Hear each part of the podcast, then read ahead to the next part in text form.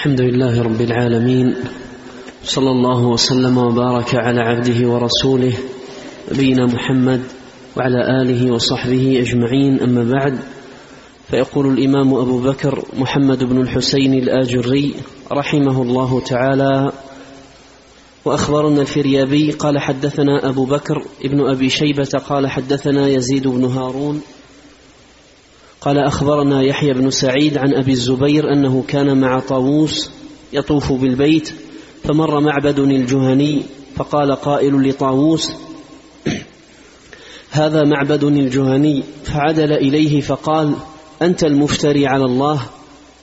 القائل ما لا يعلم. قال إنه يكذب علي. القائل ما لا تعلم.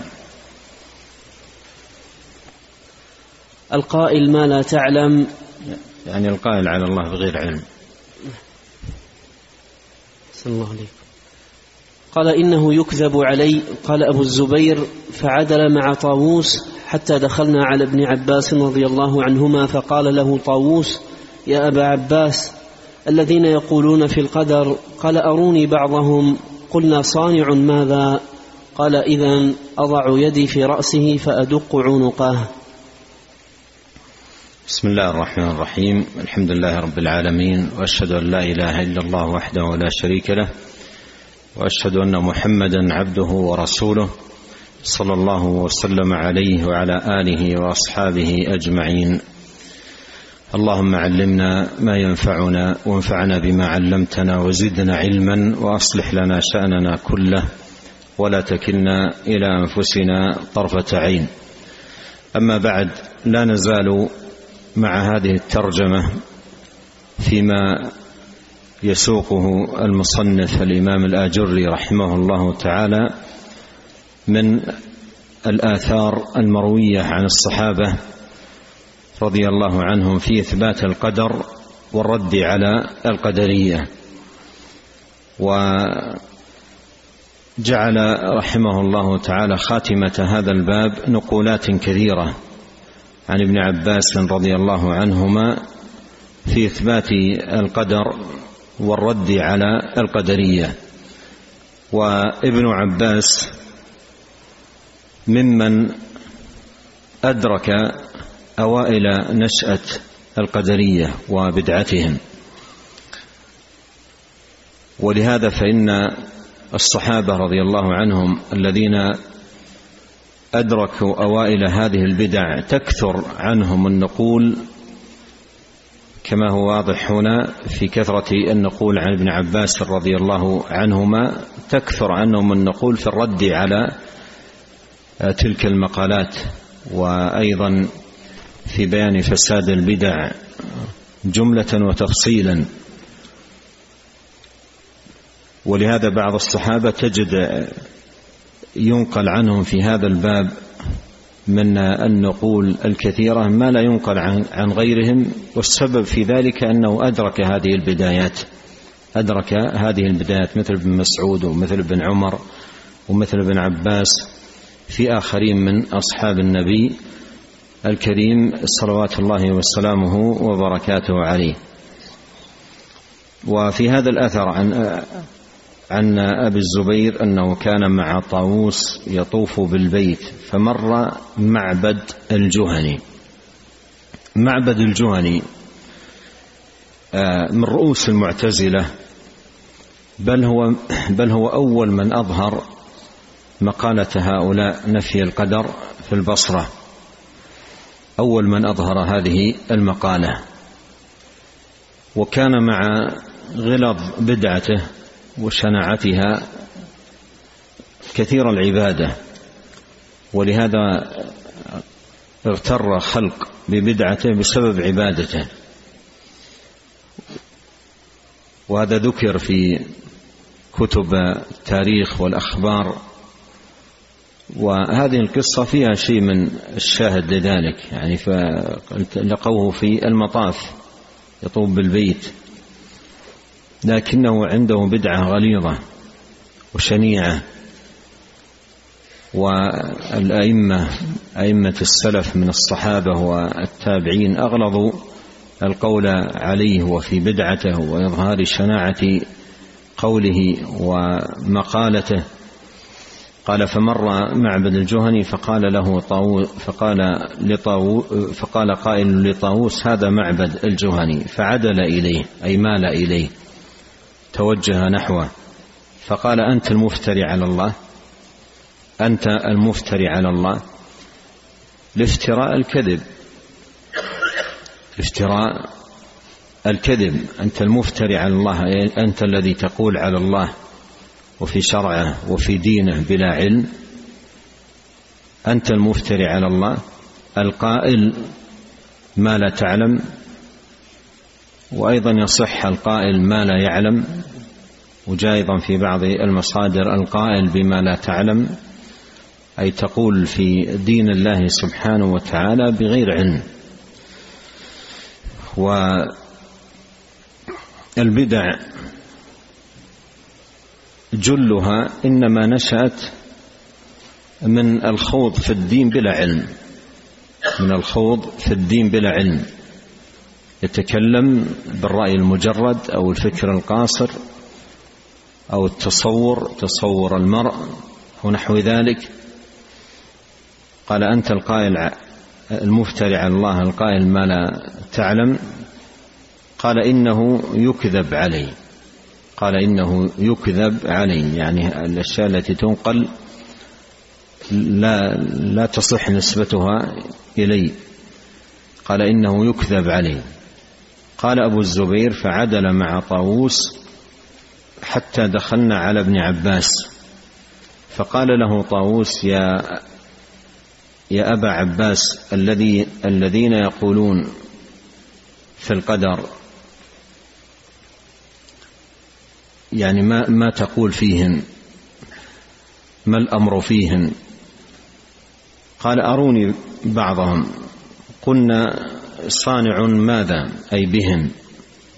قال أضع يدي في رأسي فأدق عنقه. أضع يدي في رأسه فأدق عنقه. وهذا من ابن عباس رضي الله عنه إظهار لعظم شناعة مقالة هؤلاء وأنهم حقيقون بكل خزي وعقوبة. لشناعة مقالتهم وعظم فسادها ومضرتها على الناس لأن بدو كل شر وفساد كما تقدم وسيأتي التكذيب بقدر الله سبحانه وتعالى. نعم. قال رحمه الله تعالى أخبرنا الفريابي قال حدثنا أبو بكر ابن أبي شيبة قال حدثنا أبو معاوية عن, عن الأعمش عن عبد الملك بن ميسرة عن طاووس قال كنت جالسا مع ابن عباس رضي الله عنهما في حلقة فذكروا أهل القدر. فقال منهم ها هنا أحد فآخذ برأسه فأقرأ إليه وقضينا إلى بني إسرائيل في الكتاب لتفسدن في الأرض مرتين ولتعلن علوا كبيرا. ثم أقرأ عليه آية كذا وآية كذا آيات في القرآن. ثم أورد رحمه الله هذا الأثر عن ابن عباس في الرد على القدرية. في الرد على القدرية. آه وبيان فساد مقالتهم. والقدرية نفاة القدر. في هذا الأثر يقول طاووس كنت جالسا مع ابن عباس في حلقة فذكروا أهل القدر فذكروا أهل القدر. فقال منهم ها هنا أحد؟ هل يوجد منهم أحد؟ فآخذ برأسه فأقرأ إليه وقضينا إلى بني إسرائيل في الكتاب. لتفسدن في الأرض مرتين ولتعلن علوا كبيرا. ثم أقرأ عليه آية كذا وآية كذا في آية القرآن. آية كذا وآية كذا أي مما هو نحو هذه الآية. والسؤال الآن إليكم ما وجه الدلالة في الآية؟ ما وجه الدلالة أو ما وجه استدلال ابن عباس في الآية؟ وقضينا إلى بني إسرائيل في الكتاب لتفسدن في الأرض مرتين ولتعلن علوا كبيرا. نعم. أحسنت. يعني آه، وجه الدلالة أن أن هذه الآية نص أن الله كتب على بني إسرائيل أنهم سيفعلون هذا. وقضينا إلى بني إسرائيل في الكتاب. لتفسدن في الأرض مرتين ولتعلن علوا كبيرا. فهذه آه، آه، من الآيات القوية الصريحة في إبطال مقالة القدرية. ولهذا جاء عن الإمام مالك رحمه الله تعالى أنه قال ما من شيء أبين ما من شيء أبين في الرد على أهل القدر من قول الله عز وجل وما تشاءون إلا أن يشاء الله إن الله كان عليما حكيما يدخل من يشاء في رحمته والظالمين أعد لهم عذابا أليما. وقال عز وجل إن هي إلا فتنتك تضل بها من تشاء وتهدي من تشاء. وقال ويضل الله الظالمين ويفعل الله ما يشاء. وقال لتفسدن في الأرض مرتين ولتعلن علوا كبيرا. قال مالك ومثل هذا في القرآن كثير. ومثل هذا في القرآن كثير. فالحاصل آه، أن هذه الآية من أبين شيء في الرد على القدرية. من أبين شيء يعني من أبين آه، الآيات في الرد على القدرية. فإذا يستفاد من هذا منهج رصين في الرد على أهل البدع وإظهار فساد مقالتهم بتلاوة القرآن. آيات القرآن التي تظهر فساد ما هم عليه وتكشف بطلان بدعتهم وضلالتهم. ولهذا ابن عباس قال أقرأ عليه آية كذا وأقرأ عليه آية كذا وأقرأ عليه آية كذا. يعني الآيات التي آه، تبين فساد ما عليه هؤلاء في مقالتهم الباطلة. نعم. قال رحمه الله تعالى وأخبرنا الفريابي قال حدثنا أحمد بن إبراهيم قال حدثنا بهز بن أسد قال حدثنا شعبة قال حدثنا أبو هاشم عن مجاهد عن عبد الله بن عباس رضي الله عنهما قال لو رأيت أحدهم لأخذت بشعره يعني القدرية. قال شعبة فحدثت به أبا بشر قال سمعت مجاهدا يقول ذكروا عند ابن عباس رضي الله عنهما فاحتفز وقال لو رأيت أحدهم لعضضت أنفه. ثم أورد هذا الأثر وهو الأثر الثالث عشر فيما ساقه رحمه الله من الآثار عن ابن عباس رضي الله عنهما أنه قال لو رأيت أحدهم لأخذت بشعره يعني القدرية. لأخذت بشعره يعني القدرية.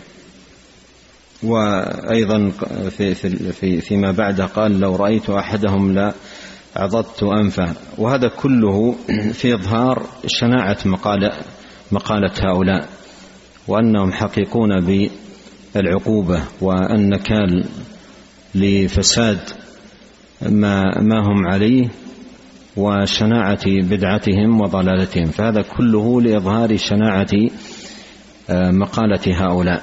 نعم. قال رحمه الله تعالى وأخبرنا الفريابي قال حدثنا أبو بكر ابن أبي شيبة قال حدثنا شريك عن ابن خثيم عن مجاهد قال قلت لابن عباس رضي الله عنهما إني أردت أن آتيك برجل يتكلم في القدر. قال لو أتيتني به لأسننت له وجهه أو لأوجعت رأسه لا تجالسهم ولا تكلمهم. نعم وهذا الأثر أيضا بمعنى ما قبله في إظهار شناعة مقالة هؤلاء وأنهم حقيقون بالنكال والعقوبة. وقيل في معنى لأسننت يعني عضدته بأسناني بنحو ما مر في الأثر الذي قبله لعضدت أنفه. وهذا كله فيه إظهار آه، شناعة مقالة هؤلاء وأنهم حقيقون بالنكال والعقوبة. نعم. قال رحمه الله تعالى وأخبرنا الفريابي قال حدثنا عبد الرحمن بن إبراهيم الدمشقي قال حدثنا الوليد يعني ابن مسلم قال حدثنا الأوزاعي عن القاسم بن هزان عن الزهري عن ابن عباس رضي الله عنهما قال القدر نظام التوحيد فمن وحد الله وآمن بالقدر فهي العروة الوثقى التي لا انفصام لها.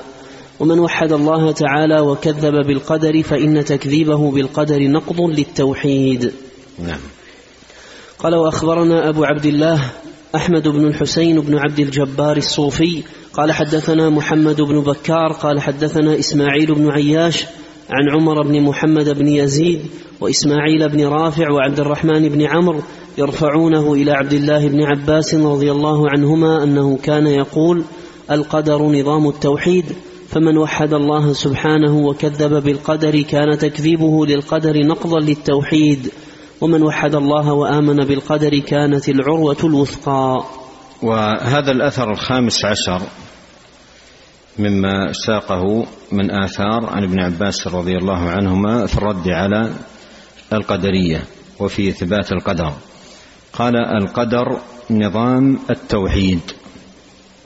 هذه كلمة عظيمة جدا في بيان شأن القدر وعلي مكانته. القدر نظام التوحيد ومعنى أن القدر نظام التوحيد أي أن أمر التوحيد لا ينتظم ولا يستقيم إلا بالإيمان بالقدر. لا ينتظم ولا يستقيم إلا بالإيمان بالقدر. فما لم يؤمن العبد بالقدر لا يمكن أن يستقيم له توحيد. لا يمكن أن يستقيم له توحيد. قال القدر نظام التوحيد. فمن وحد الله وآمن بالقدر فهي العروة الوثقى. بمعنى أنه إذا حصل منها الإيمان بالقدر مع التوحيد لله فهذه العروة الوثقى التي لا انفصام لها. وهي خير مستمسك وأوثق عروة. ف فهي العروة الوثقى التي لا انفصام لها. ومن وحد الله وكذب بالقدر فإن تكذيبه بالقدر نقض للتوحيد. فإن تكذيبه بالقدر نقض للتوحيد. نقض للتوحيد أي هادم له مبطل له. ناقض للتوحيد أي هادم للتوحيد. بمعنى أن المكذب بالقدر ليس موحدا وليس من أهل التوحيد. لا يمكن أن يكون من أهل التوحيد إلا بالإيمان بالقدر. فإذا كذب بالقدر نقض تكذيبه بالقدر توحيده لأن التوحيد لا لا ينتظم ولا يستقيم أمره إلا بالإيمان بالقدر. والقدر قدرة الله. فأين التوحيد ممن يجحد ذلك ولا يثبت آه، ولا يثبت القدر ولا يؤمن به؟ أين التوحيد؟ فتكذيب بالقدر ناقض للتوحيد. والإيمان بالقدر هو من الإيمان بالله. من الإيمان بالله ووحدانيته سبحانه وتعالى. وفي الطريق الأخرى قال القدر نظام التوحيد فمن وحد الله وكذب بالقدر كان تكذيبه للقدر نقضا للتوحيد. ومن وحد الله وآمن بالقدر كانت العروة الوثقى. ومن فوائد هذا الأثر أن لفظة ناقض ونواقض فيما يهدم الإسلام ويبطله مستعمل قديما عند السلف رحمهم الله تعالى من الصحابة والتابعين. ونحو ذلك ما جاء عن عمر الخطاب رضي الله عنه تنقض عرى الإسلام عروة عروة إذا نشأ في الإسلام من لا يعرف الجاهلية. والأمور التي تبطل الإسلام وتهدمه يسميها العلماء النواقض. وشيخ الإسلام محمد عبد الوهاب له رسالة عظيمة في هذا الباب سماها نواقض الإسلام. نواقض الإسلام. فالشاهد أن أن هذا اللفظ استعماله في في هذا الموضع قديم عند السلف من الصحابة ومن اتبعهم بإحسان. نعم. قال رحمه الله تعالى وبهذا الإسناد عن ابن عباس رضي الله عنهما أنه كان يقول باب باب شرك فتح على أهل القبلة التكذيب بالقدر فلا تجادلوهم فيجري شركهم فيجري شركهم على أيديكم. نعم وهذا الأثر السادس عشر من الآثار التي نقلها عن ابن عباس رضي الله عنه عنهما وبه ختم. هذه الآثار المروية عن الصحابة. أنه قال رضي الله عنه باب شرك فتح على أهل القبلة التكذيب بالقدر. باب شرك فتح على أهل القبلة التكذيب بالقدر. وهذا يؤكد المعنى السابق وهو قوله القدر نظام التوحيد. فمن وحد الله وآمن بالقدر فهي العروة الوثقى ومن وحد الله وكذب بالقدر فإن تكذيبه بالقدر نقض للتوحيد. أي فتح لباب الشرك. فقال في الأثر اللي بعده باب شرك فتح على أهل القبلة التكذيب بالقدر. تكذيب بالقدر. فالتكذيب بالقدر فتح لباب الشرك ونقض للتوحيد. فهذا الأثر يوضح الأثر الذي قبله ويؤكد على المعنى الذي ورد فيه. قال فلا تجادلوهم فيجري شركهم على أيديكم. فلا تجادلوهم أي القدرية فيجري شركهم على أيديكم. يعني تكونوا سبب في في جريان شركهم عندما تجادلونهم لكن الأصل أن يعرض عنهم أن يعرض عنهم. اللهم إلا العلماء أهل الرسوخ يتولون الرد عليهم. ولهذا ابن عباس قال لو كان في المجلس أحد لتلوت عليه كذا وتلوت عليه كذا وتلوت عليه كذا. ما قالوا جادلته قال لتلوت عليه يعني هذه طريقة أهل العلم. طريقة أهل العلم في وهذه فائدة مهمة في مناقشة أهل الضلال. ما يترك الحديث له ينشر الشبهات ويتحدث به وإنما من بداية الأمر يستلم زمام الأمر ويأتي بقوارع النصوص والأدلة التي تبطل ما عنده وتكشف فساده وزيف ما ما هو عليه من من اعتقاد باطل. نعم. قال محمد بن الحسين رحمه الله تعالى وقد ذكرنا عن جماعة من الصحابة قوله, ف... قوله فيجري شركهم على أيديكم هذا يفيد أن أن بعض أهل الحق قد يتسبب في انتشار الباطل. هذا ننتبه له. قال فيجري شركه على أيديكم. أن هذا يفيد أن بعض أهل الحق قد يتسبب في انتشار بعض الباطل. وهذا له صور كثيرة جدا. وفي زماننا هذا الأمر اتسع. والخرق عظم. غاية. خاصة مع الأجهزة هذه الحديثة.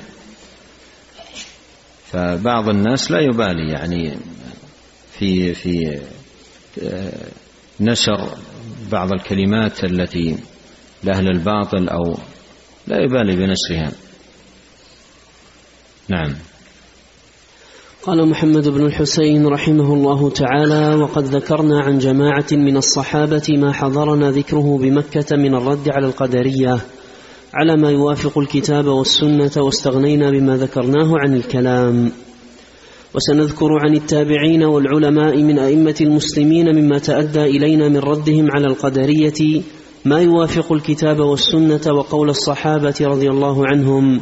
مما إذا سمعه القدري فإن كان ممن أريد به الخير راجع دينه وتاب إلى الله تعالى وأناب وإن يكن غير ذلك فأبعده الله وأقصاه. هذا ختم به رحمه الله تعالى هذا الفصل.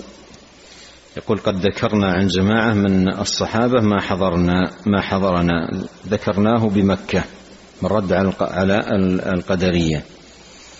و قوله ذكرنا ما حضر ما حضرنا ذكره بمكة يعني هذا يفيد أنه حرر ذلك في مكة وهو آخر حياته كلها الثلاثين السنة الأخيرة من حياته كلها قضاها بمكة رحمه الله تعالى. ومصنفاته كان تأليفها أيضا في في مكة. على ما يوافق الكتاب والسنة لأن الأبواب التي قبله كانت في سوق الأدلة من الكتاب والسنة في إثبات القدر والرد على القدرية. قال واستغنينا بما ذكرناه عن الكلام وسنذكر عن التابعين والعلماء من أئمة المسلمين ما تأدى إلينا من ردهم على القدرية ما يوافق الكتاب والسنة وقول الصحابة. وهذا في الباب الذي يأتي بعده. مما إذا سمعه القدري فإن كان ممن أريد به الخير راجع دينه. وتاب إلى الله وأناب. وإن يكن غير ذلك فأبعده الله وأقصاه. إن يكن غير ذلك فأبعده الله وأقصاه.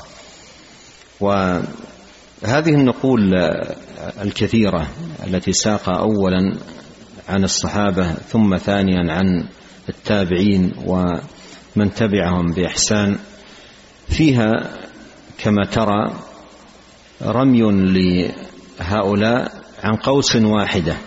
فمقالة السلف وكلمتهم في إبطال مقالة هؤلاء وإظهار شناعة قولهم قول واحد.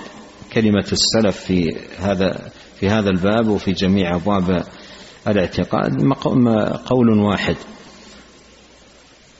وأيضا قوتهم في الرد على أهل الضلال وأهل البدع. ولهذا يقول ابن القيم رحمه الله مشيرا إلى كثرة النقول عن السلف وقوتها في الرد على القدرية. يقول وما رمى يقول وما رمى السلف من الصحابة والتابعين ومن بعدهم القدرية عن قوس واحد إلا لعظم بدعتهم ومنافاتها لما بعث الله به أنبياءه ورسله عليهم السلام. نفعنا الله أجمعين بما علمنا وزادنا علما وأصلح لنا شأننا كله وهدانا إليه صراطا مستقيما. أنبه على أمرين قبل أن أختم. الأول آه، تذكير بصلاة الاستسقاء. تقام بعد الإشراق. فلنحرص على هذه الصلاة العظيمة ولنقبل على الله سبحانه وتعالى بالدعاء والاستغفار بأن يغيثنا ويغيث المسلمين مواسع رحمته سبحانه وتعالى. والأمر الثاني مما أنبه عليه أن كما هي العادة الجمعة والسبت لا يكون درس لكن أيضا يضاف لهما في الأسبوع القادم الأحد والاثنين لا اكون موجودا. وأعود الدرس الثلاثاء. بإذن الله سبحانه وتعالى. اللهم اهدنا ويسر الهدى لنا واشرح صدورنا ويسر أمورنا وأعنا على طاعتك يا ذا الجلال والإكرام. اللهم آت نفوسنا تقواها وزكها أنت خير من زكاها أنت وليها ومولاها. اللهم اغفر لنا ولوالدينا ولمشايخنا ولولاة أمرنا والمسلمين والمسلمات والمؤمنين والمؤمنات. الأحياء منهم والأموات. اللهم اغفر لنا ذنبنا كله دقه وجله أوله وآخره علانيته وسره. اللهم اغفر لنا ما قدمنا وما أخرنا وما أسررنا وما أعلنا وما أنت أعلم به منا. أنت المقدم وأنت المؤخر. لا إله إلا أنت اللهم اقسم لنا من خشيتك ما يحول بيننا وبين معاصيك ومن طاعتك ما تبلغنا به جنتك ومن اليقين ما تهون به علينا مصائب الدنيا. اللهم متعنا بأسماعنا وأبصارنا وقوتنا ما أحييتنا واجعله الوارث منا واجعل ثأرنا على من ظلمنا وانصرنا على من عادانا ولا تجعل مصيبتنا في ديننا ولا تجعل الدنيا أكبر همنا. ولا مبلغ علمنا ولا تسلط علينا من لا يرحمنا. سبحانك اللهم وبحمدك أشهد أن لا إله إلا أنت أستغفرك وأتوب إليك. اللهم صل وسلم على عبدك ورسولك نبينا محمد وآله وصحبه. جزاكم الله خيرا.